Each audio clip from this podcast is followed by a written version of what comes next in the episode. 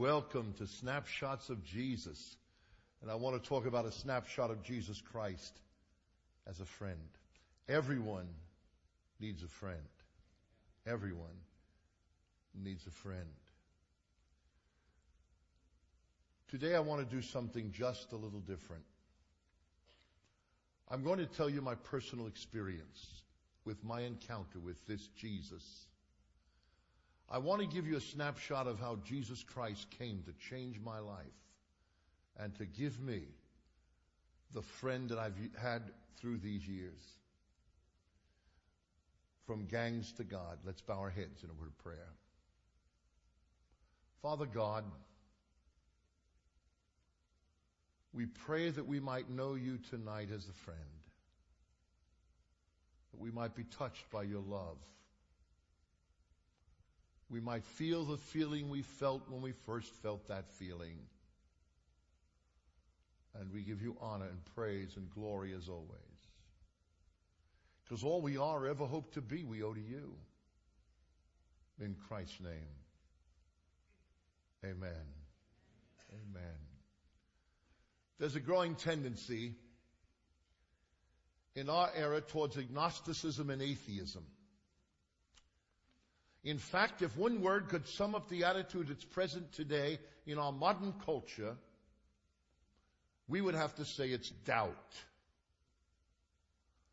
We are now reaping the results of so-called concerted effort towards materialistic humanism, naturalism, and so-called intellectual denial of the existence, the reality of God. If any belief in God today, it's kind of vague, kind of a Casper the friendly ghost type of being. We believe the arguments of Robert Ingersoll and other infidels. We've been deceived by a Russian cosmonaut who flew around the outskirts of God's heaven. And when he came back to earth, he said, I didn't see any angels. there must not be a God. He forgot that God is found in peculiar places, like in a crib and on a cross and in the heart of a dying thief. We've listened to the cries of radical theologians who, who say, well, well, God doesn't really speak to the needs of mankind. He's not really talking to my need. So therefore, if God doesn't address the needs of our modern culture, then God is dead. At least, since he doesn't speak, he must be dead. We've raised through a corrupt system of education, humanistic educational system, that for the past three decades, we've been brainwashed and a whole generation have disbelieved in a creator God. We've dismissed God from the classroom. We've dismissed the Bible from the classroom. We've dismissed, we've dismissed the Ten Commandments from the classroom. And now we're reaping what we have sown. David the psalmist looking down through prophetic eyes saw this generation, saw this culture, and he said, the fool has said in his heart there is no God. And we hear from a lot of fools today. But today I want to bear my testimony that God lives, that God loves, and that God saves.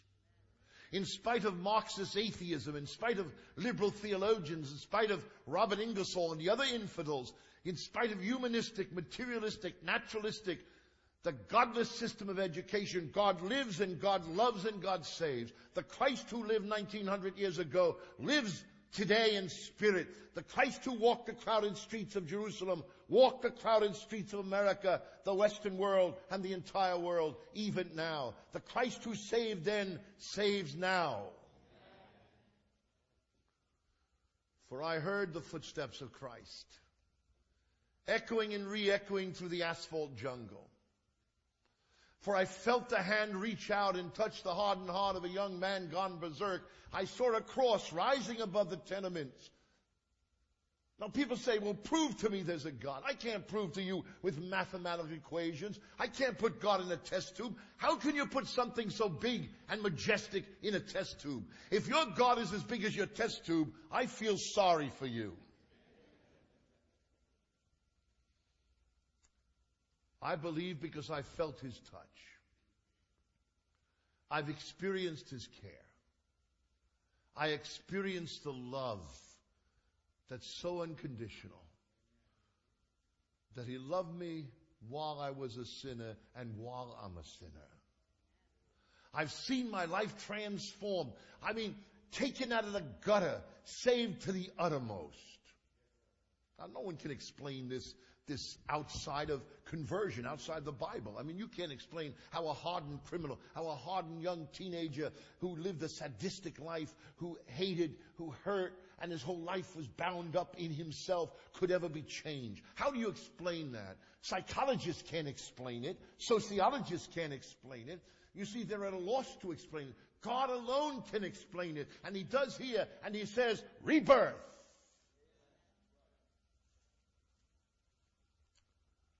I don't know why some churches think they have a corner on it. Because I found it not even in a church. I was sharing faith one day with a bartender. And I shared the gospel with him. You say, well, how'd you get to the bartender? Well, I was there with the bartender, and you know, Christ was always at the party trying to win the lost, and so I was there, and, and I was trying to win this man. So I led him to Christ, but but as I was trying to, he says, oh, he says, oh, he says, I said, let's pray. He said, in a bar? I said, would you like to give your heart to Christ in a bar? I guess he thought he had to go to church to get saved. I guess he thought he had to, you know, be in, with little music playing. And right there I led him to Christ. His life was transformed, changed. Listen, he became an asset to the Christian church and an asset to himself. An asset to himself. It's available to every one of us, everywhere, in any place. And it's simply by believing it. Now, the Bible says in Acts 3 verse 19, it says these words. Listen to them as we look at them on the screen. Notice, repent therefore and be converted, that your sins may be blotted out, so that, he says, times of refreshing may come from the presence of the Lord.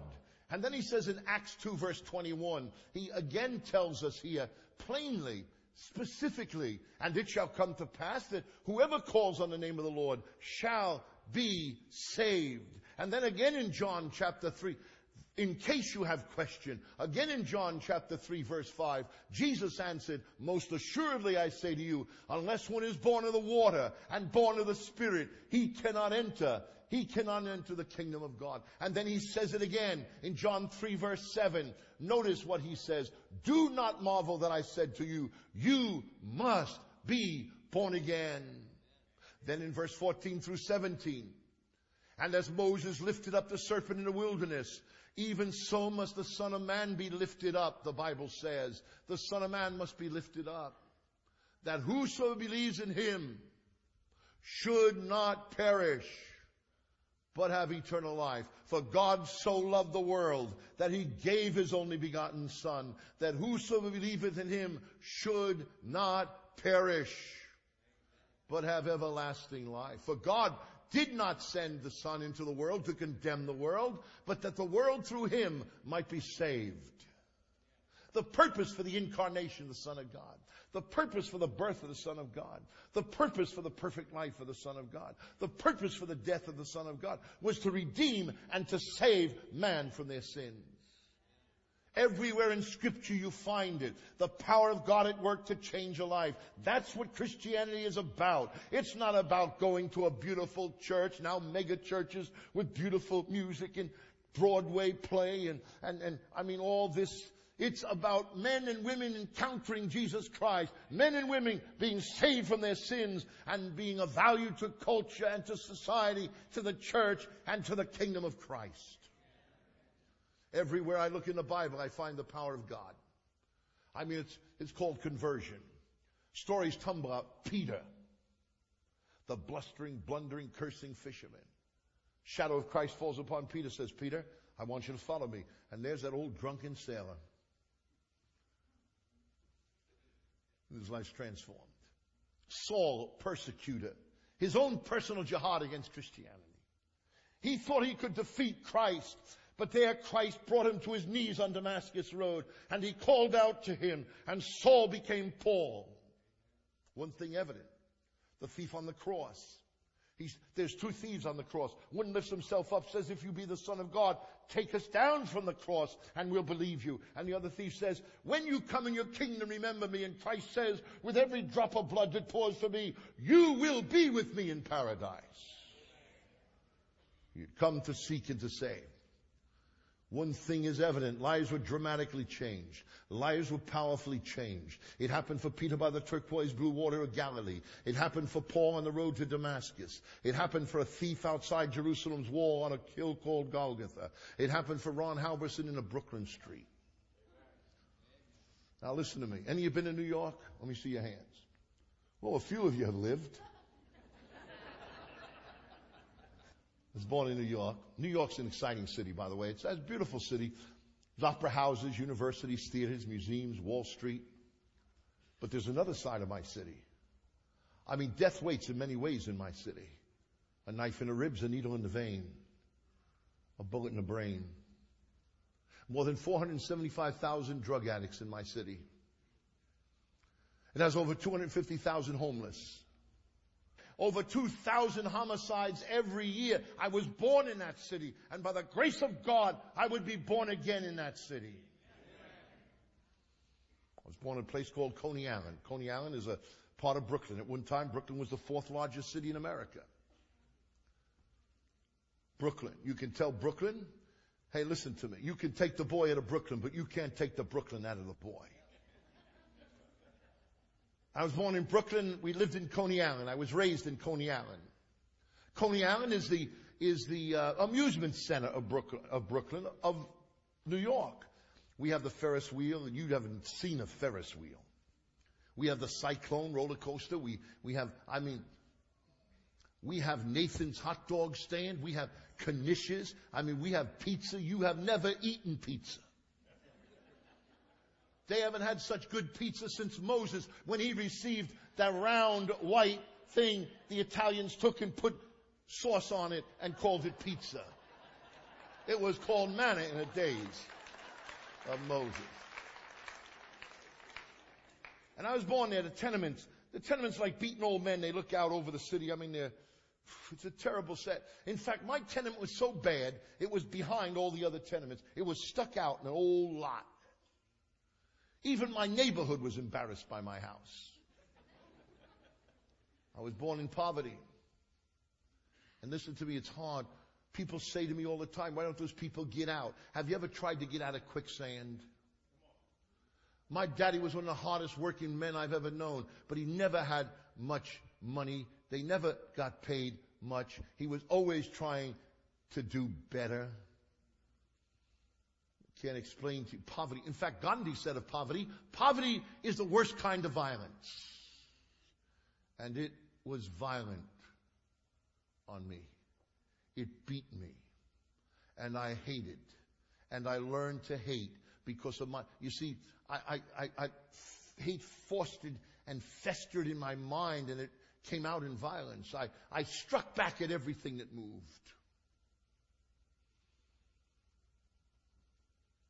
In that neighborhood, 70% of the kids had police records before 16.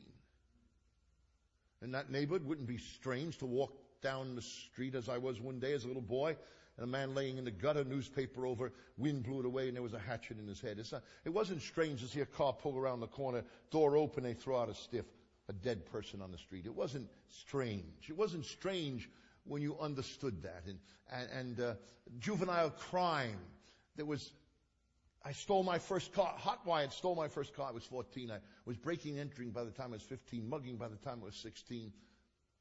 I entered into the world of the big blame argument. And all my troubles were because of my parents. All my trouble was because of the law. All my trouble was because of my teachers. I blamed everybody but Ron Halvorsen. This was my world. Coney Island. By the way, Coney Island, there was organized crime. The mafia but they were called Murder Incorporated was in Coney Island for $200 or what? You could have someone murdered in my neighborhood. Life was cheap. This was my world. This was my playground. You ran to survive. You learned to fight to survive. In that ghetto, in that place, my mother was trying to raise five boys. Five boys. And so the two types of crime, we used to admire the mafia because we thought, wow, they drove big cars and they had nice thousand dollar suits and you know they had money and I, well one of us you see you, you thought maybe we could work our way up and maybe we could be a, in the mafia and, and, and so that was our dream. But there was unorganized crime young people. I'm talking about the little people the violent streets the teenage gangs. I mean death waited around every corner up every alleyway I mean there was we were fighting we had to learn to fight to survive you had to know how to fight or you would die my daddy was a prize fighter, professional fighter for, I think it was eight fights. He won seven and drew one. And my mama told him to quit the ring or else, and he didn't want to fight mama, so he quit. And, and you know how it is with, with a person when, when a father, when he wanted to be something he wasn't, so he wants his sons to be. That's why they put little helmets on these little kids and have them running around beating each other's brains out so they might be the super quarterback that dad wanted to be. Well, my dad wanted to be light heavyweight champion of the world. So he looked around. There were five boys. I was the biggest when I was born. And so he used to come home from work. We had a big heavy bag in, in the basement of our tenement and a light bag and I would have to hit it and I was little. I mean, I was really little, started in the Pee Wee League, fighting my way up. I started as a featherweight. Now I'm a super heavyweight. Thought that was funny, huh, preacher? Now I'm a super. But I, my dad, he had me run so much. Every day I had to run and I had to hit the heavy bag, hit the light bag. Then I joined the Ocean Avenue Boxing Club and, and this was a, a training center for young fighters that, that were hopeful of becoming professional fighters. And out of that club in Brooklyn, there came out um, uh, fighters, great fighters out of that club. Out of the clubs in Brooklyn, the boxing clubs, Floyd Patterson came out of that club. Murray Glazier, great heavy, uh, middleweight, came out of it. I mean, great fighters came out. And we thought if we could just fight, why, why we could learn to fight in the ring, we would be good in the street. Now, the teachers didn't think that. The managers, they thought if we could teach them to fight in the ring, they wouldn't fight in the street. And there I was trained three hours a night, five nights a week to be a prize fighter. You can never succeed in anything you do without working at it. A lot of people say, I want to be a super Christian and they don't spend five minutes a day working at it. How's that going to happen?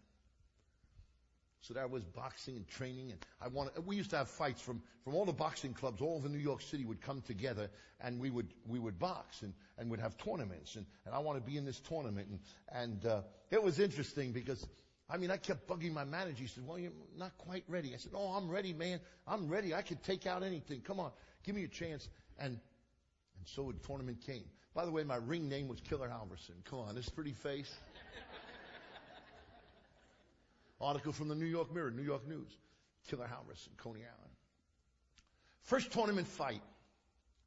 I felt like Paul the Apostle's fighter.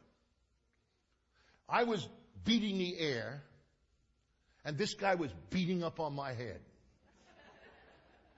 Well, some of you get that by Tuesday.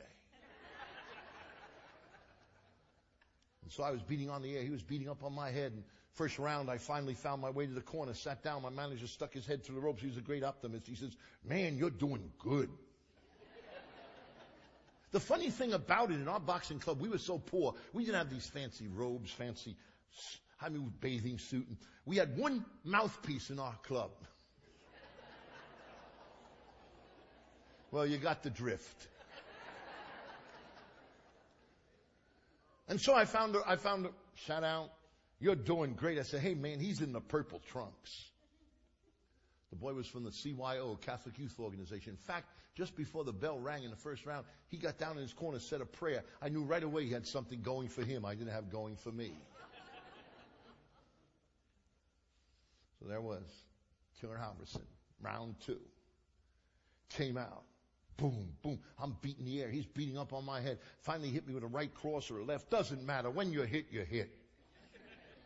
I mean, some of you remember. Your legs go one way, your body goes another way. And there I was, flat on my back, Killer Halvorsen. One. You know, they tell me about fast count. I never had a fast count. Two. Finally got to nine, and the bell rang. In those days, when the bell rang at the count of nine, you were saved by the bell. I didn't even want to be saved. Dragged me to the corner. Dragged me to the corner. Took out the smelling salts. Then he asked those dumb questions. How many fingers do I have on that hand? Ten. What's your name? Who cares? I went out the third round. I knocked him through the ropes. I became a champion light heavyweight. Hey, by the way, I learned a lesson. Listen to me, kids. Listen to me, teenagers. Listen to me, young adults. Listen to me, you older people. When you're knocked down, boom, you're beat up. Your manager, Jesus Christ, will come through the ropes to you. Listen to me. He'll pick you up, take you to his corner, take out the smelling salts, which is the grace of God, and he can revive you. You're not a loser. You can be a winner with Jesus Christ. Can you say amen in this place? You can be a winner. But a young person really doesn't succeed in our neighborhood. Not as only as a boxer, but you don't really succeed until you join a gang. Now in the 50s and 60s, there were almost 200 fighting gangs in the city of New York. Someone's up to 400 fighting members in a gang. The Mau Mau's. They flew their colors. You could tell a Mau Mau. He had his fedora, his little red feather. He had his cane. Open the cane as a big blade. The Mau Mau's, they came. The swords came and the Amboy Dukes from Lower East Side and, and the bishops came and fought and the chaplains, 400 strong from Bedford-Stuy.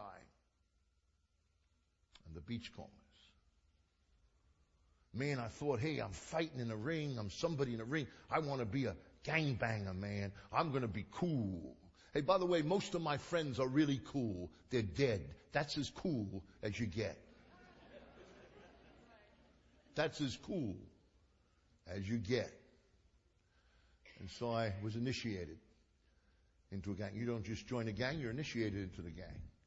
So they brought me down to the beach, Coney Island Beach rolled me in the salt water, tied me to a piling, took the garrison belt with a big buckle and whipped me.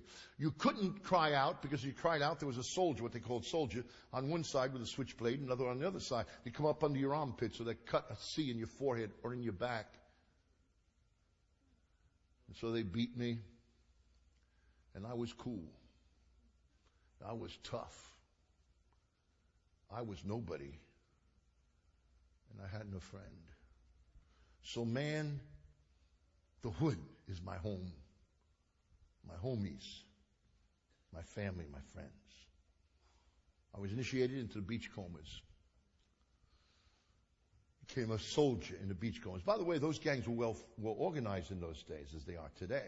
But they weren't just selling drugs and doing those. They were fighting. They were fighting for turf, fighting for, not like today. Now it's,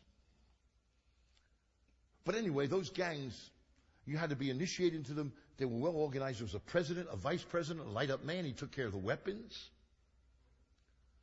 Talk about sort of shotguns. We talk about billy clubs, baseball bats drilled filled with lead. Stiletto, push button blade, go through three quarter inch piece of plywood. And he took care of the weapons, the light up man, and there was the treasurer, took care of the loot, and then there was the council of war, every gang, council of war.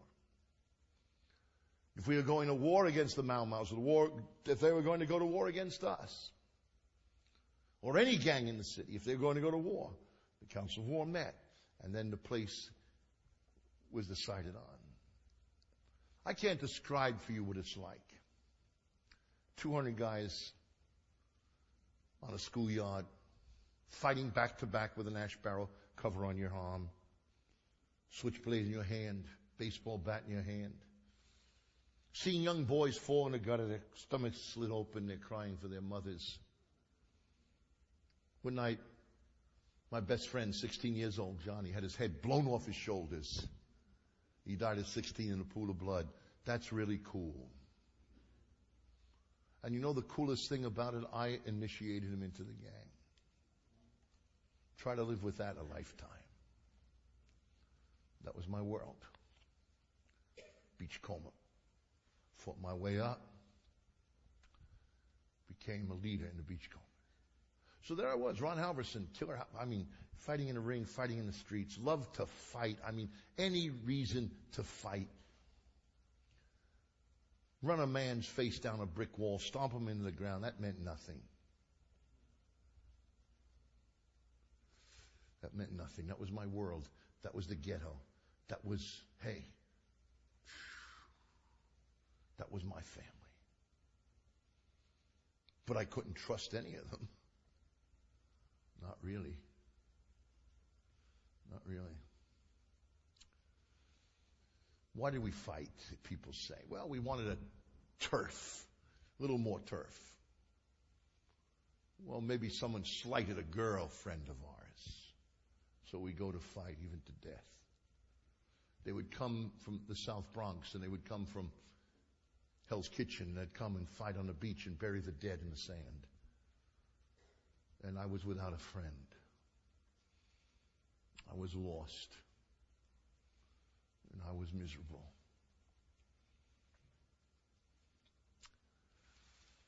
And God began to move. It's amazing. One teenager, listen to me, one teenager was converted to Christ in my neighborhood. That's one.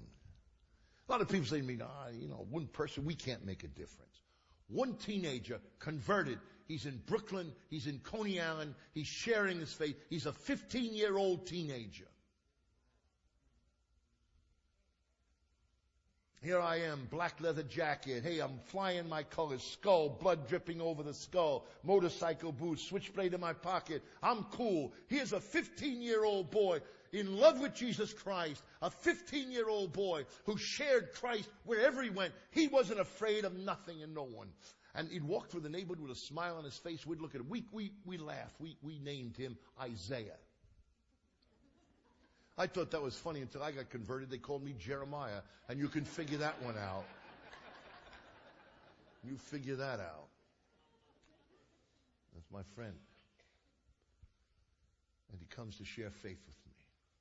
Standing on a street corner looking cool, man. Sideburns DA, you know. Ada Fonz wasn't cool. I was cool. Jim tries to share faith with the gangbangers He tried to share faith. And we laughed at him and made fun of him. And, but down deep in our heart, we envied him. Because every time I walked by an alleyway, I had to look down to be sure. Every time I heard a siren, boom, I ducked and hid. Every time I heard steps behind me, I ran. Because that was my world, living in the shadow of death. But he wanted to share faith, and I remember one time he came up to me, he says, hey, would you go to a Bible study with me? A Bible study? I couldn't even read. I was 16 years old. I was functionally illiterate. I was in high school and I couldn't read. You say, how could you get to high school and not read? If you, if you are a teacher and had me in your class, you would graduate me to the next class too. Just to get rid of me. I'll tell you, school, well, I'll tell you something about that later, but anyway, there's Jim. He's sharing faith. He's talking about Jesus Christ. He's telling about the gospel and, and, and, and there was such a change in Jim and you know, we all envied him, but we, you know, we, finally after a while he would come by, would stop cursing. I mean, we'd stop being cool. We'd just, oh, it is, here comes Isaiah. You know, we feel, I don't know. I mean, looking around, maybe God would strike us any moment, you know, I mean, and there's Jim. He went off to a Christian school in Queens, had to travel two hours each way. I graduated, I went to a vocational high school. Really was a preparation for reform school. hey, it's, you run up the down staircase and find a young boy has slit his stomach open, they robbed him for his cookie money. Or a young man overdosed. Hey, by the way, don't tell me about drugs. Don't tell me about that world. I spent eight, ten years of my ministry for the drug addicts in America. Don't you talk to me about the high. I'll show you for every high you have 10,000 lows. They would overdose the kid on a, on a, on a school roof and they'd strip him of anything worth any money and they'd throw him over the roof. That was his friends. I found an eight year old boy. I was witnessing for Christ in Harlem and I found an eight year old boy with a needle stuck in his arm and he's dying. He died in my arm. Don't you tell me about drugs.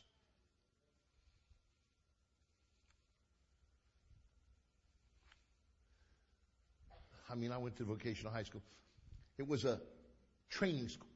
I was going to learn to fix cars. I stole cars. I figured I could learn to fix them. Don't know why. If I needed another one, easy to get another car and fix it, but we'd play basketball and the cheerleaders from the other school would come and the whole 60th precinct of policemen had to be in front of them protecting them. That's how bad this place was. I mean, we were so dumb. You're supposed to say, how dumb? Come on now. I mean, we were so dumb in that school. One day the teacher passed out a test. And it was in Spanish because there were a lot of Puerto Ricans in our school, and they made a mistake and passed out the wrong test. We took it.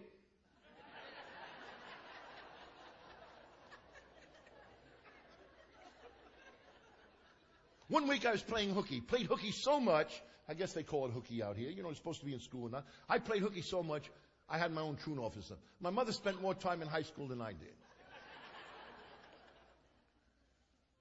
One day I was playing hooky. I was walking away from school and I saw my friend Richard just got out of reform school.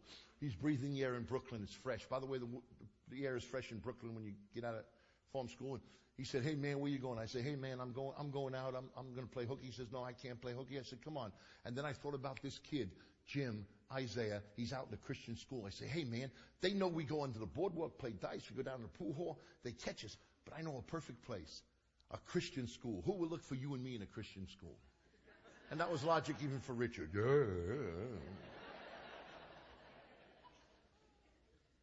The subway becomes the elevator train in Coney Island. We kind of climb up, run across the track. You got to jump over the track, hit the third rail, you fry. You got to run between trains. Save 15 cents in those days. Went way out to Queens. There I was, black leather jacket, skull, blood, motorcycle boots, looking cool. Walk into this Christian school, it's quiet. I'm used to guys fighting it out. I'm used to cops coming, surrounding the class, then taking someone off, wouldn't see them six months a year. I mean, I'm used to f- where they're holding teachers out windows. I mean, this is a tough place. And here it is quiet. I said to my friend, I said, man, this can't be a school. This got to be a morgue. I mean, there's something, nothing's moving here. Nothing's moving. And just then a teacher came down and sent a card. She looked at me and she said, can I help you? And you being cool, I said, yeah, man. Now we knew the difference, but you know, we're cool. We're looking for Jim Londas. Does he go to school here? Oh yes, he's, he's up in chapel. I've never been in a chapel in my life. I didn't know what a chapel. She said, it's like assembly and public school. Would you like to go? I said, yeah, I don't want to go out there. So we went up in the chapel. Just as I got my hand on the door, she said, oh, by the way, it's week of prayer. I started to laugh. I couldn't stop. I said to my friend Richard, a week of prayer. I can't pray five seconds. How do they pray for a whole week?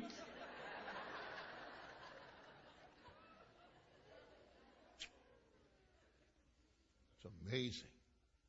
My first time. Sat in the last row. That afternoon, I didn't get too much religion morning. That afternoon, we stole a boat, my brother and I. Went fishing. Still love to fish. Every time we come home, my wife says, catch any? I said, no, honey, I went fishing. Catching is another sport. So I went fishing in a stolen boat, my brother and I, and we're out in this stolen boat and a storm comes up, you know.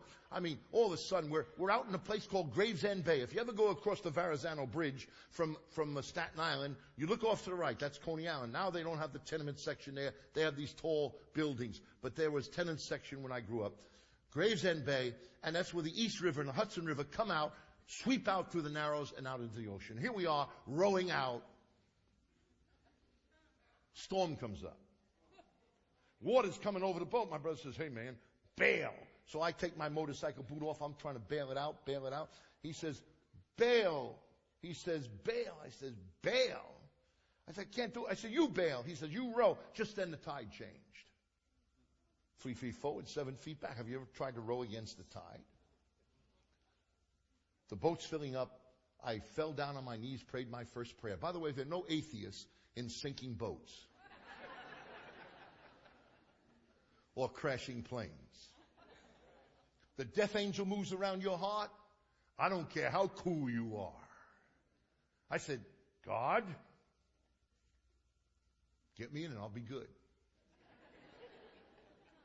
And you know, isn't it nice that God heard the prayer? You teach kids that you teach kids that God only hears the prayers of good little kids and good little bear. That's where you're wrong. He hears the prayers of bad little boys and bad little girls. And he, because he's good, loves them.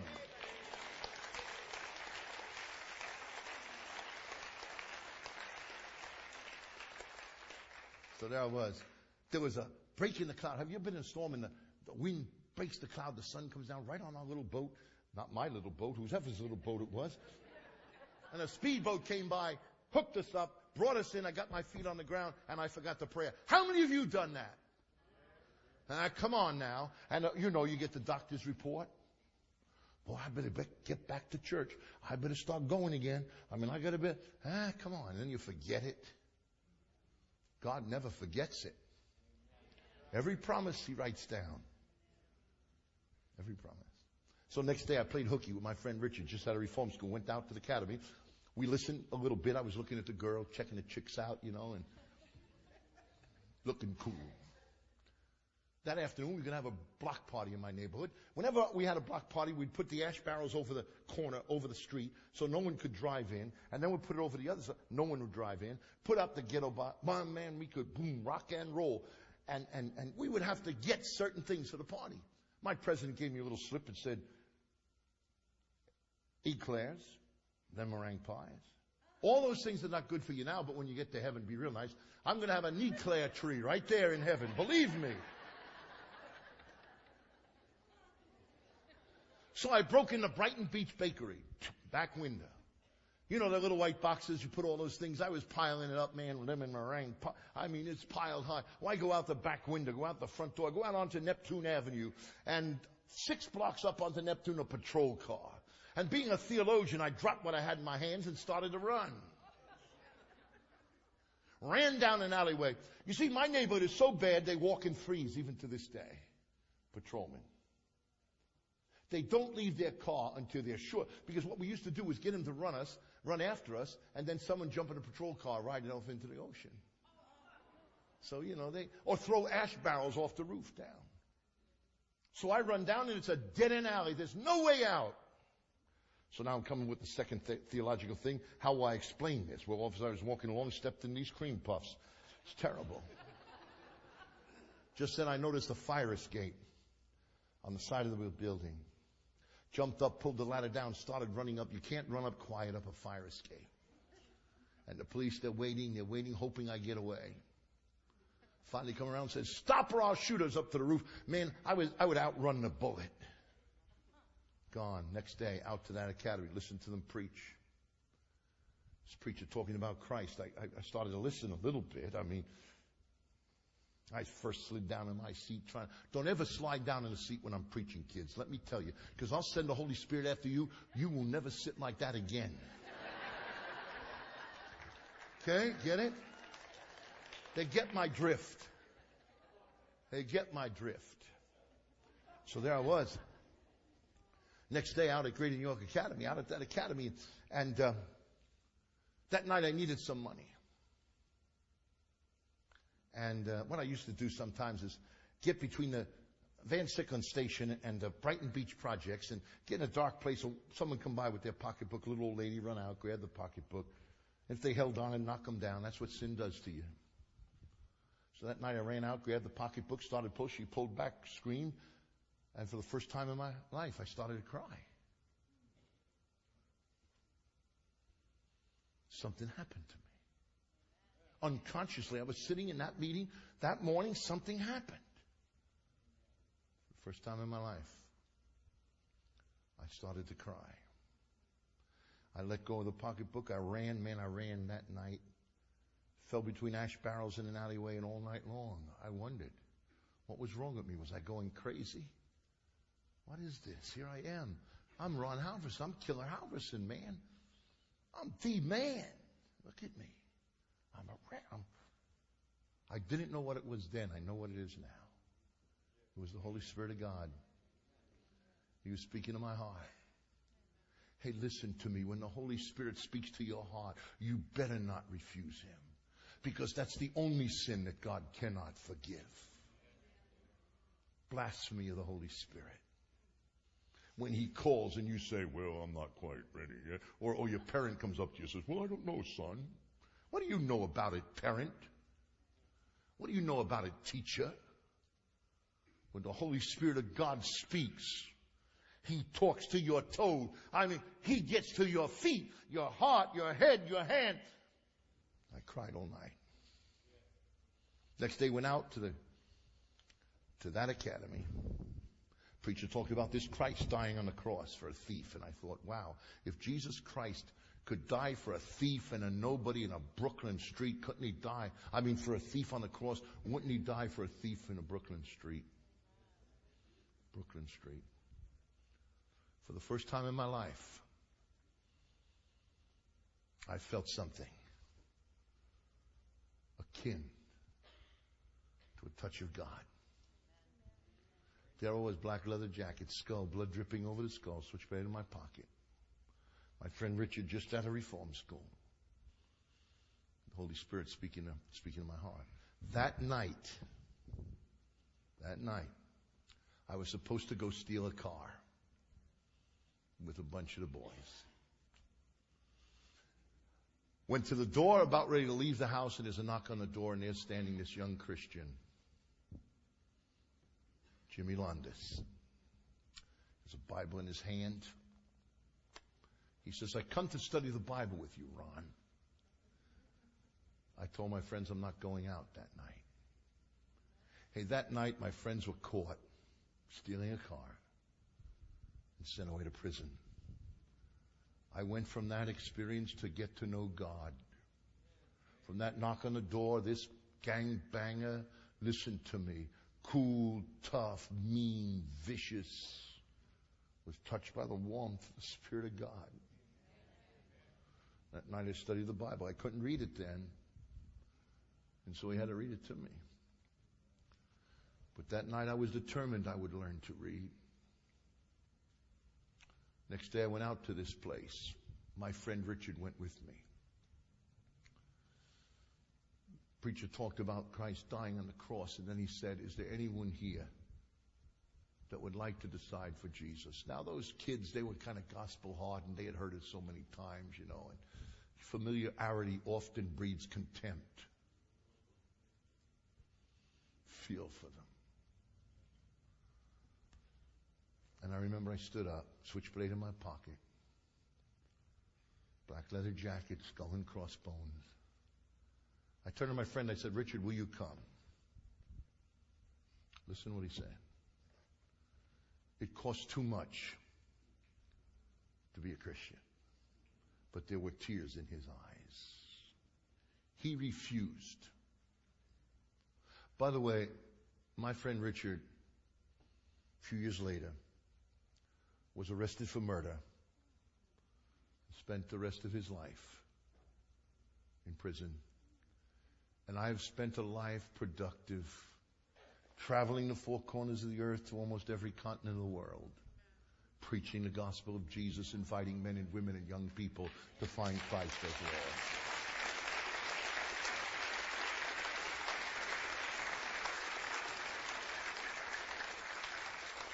My life was changed. My life was changed in such a way, illiterate, fighting gangbanger. And now one who, I went to the library and I got these little books out, you know, spot runs and jumps, you know, and Nancy and, you know, the, I'm, I'm hiding them in my motorcycle jacket. My mother saw me one day. She said, son, can't you read? I said, no, mama. She said, but you're in high school. And I had my mother read me the Bible.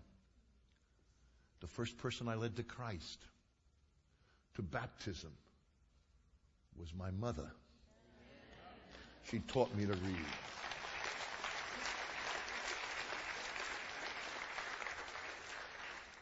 Two years later, I was at a college. They looked at me and they listened to me and they heard me. They says, oh no, you can't ever do this. I want to tell you all things are possible to him who believes.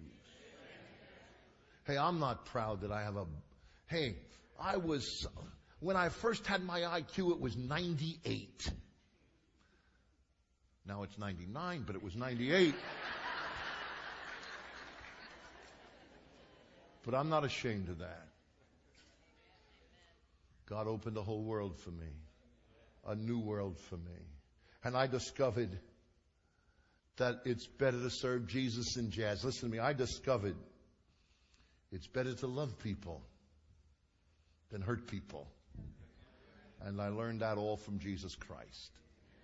And I've had a message to give around the world to everybody that there is hope for you. I want to tell you, teenage here, you think you're the worst in the school, you're the worst in the neighborhood, you are the, you are not the worst in the sight of God. He can change you and make you productive and give you a productive life. I want to tell everyone here that Jesus Christ is alive and He's real. He touched me. And I'm alive. And I'm real. Father which art in heaven, I thank you for the grace of God. I thank you that you would lean out of heaven with your love and touch the hardened heart of a kid lost without a friend. That you would love me the way you've loved me. Everything I have, God, I owe to you. The shoes on my feet, clothes on my back, beautiful wife and children, grandchildren.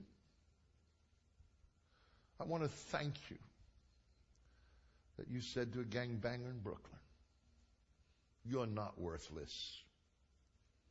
You are somebody. With every head bowed and every eye closed. I want to say to you tonight, you are somebody. Every one of you, you are somebody. And God wants to bring the best out of you. Even here tonight. God wants to bring the best out of you. I'm going to ask the ushers to come tonight. And as Rudy's going to come in a few moments, in a few moments he's going to sing, but I'm going to ask the ushers, ushers, will you come? I want you to pass out this card tonight. I want you to make that decision. Listen, some of you are so close to being baptized. You're so close to giving your life over to Christ. Tonight could be the night. You could be a part of that baptism on Saturday night. I want to talk to you before you leave this place. But I want you to now to take the card right now. I want you to take a few moments. I want everyone to fill it out because there's a need within every human heart to be touched by God. God can help you. No reason why you can't decide for Jesus here tonight.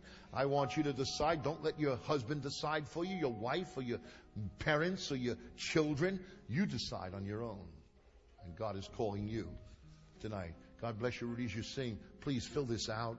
We're going to collect it at the end of the program, but I'm going to invite those to come forward and meet me over on the side. No emotional call here tonight. Just come and meet with me and we'll plan for your baptism. God bless you. Remember, you leave this place, but you never leave the presence of God. He loves you. He'll go on loving you forever.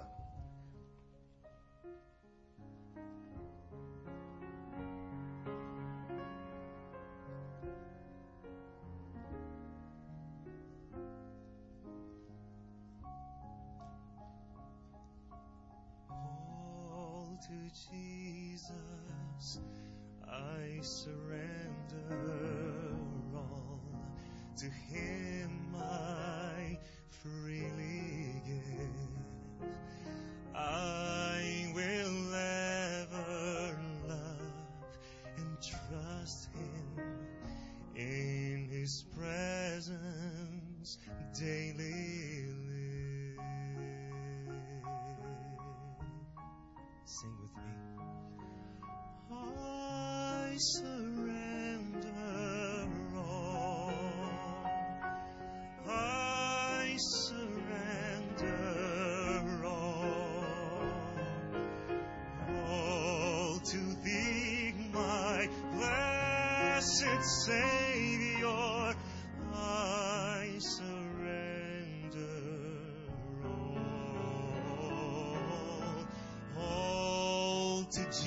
Jesus. I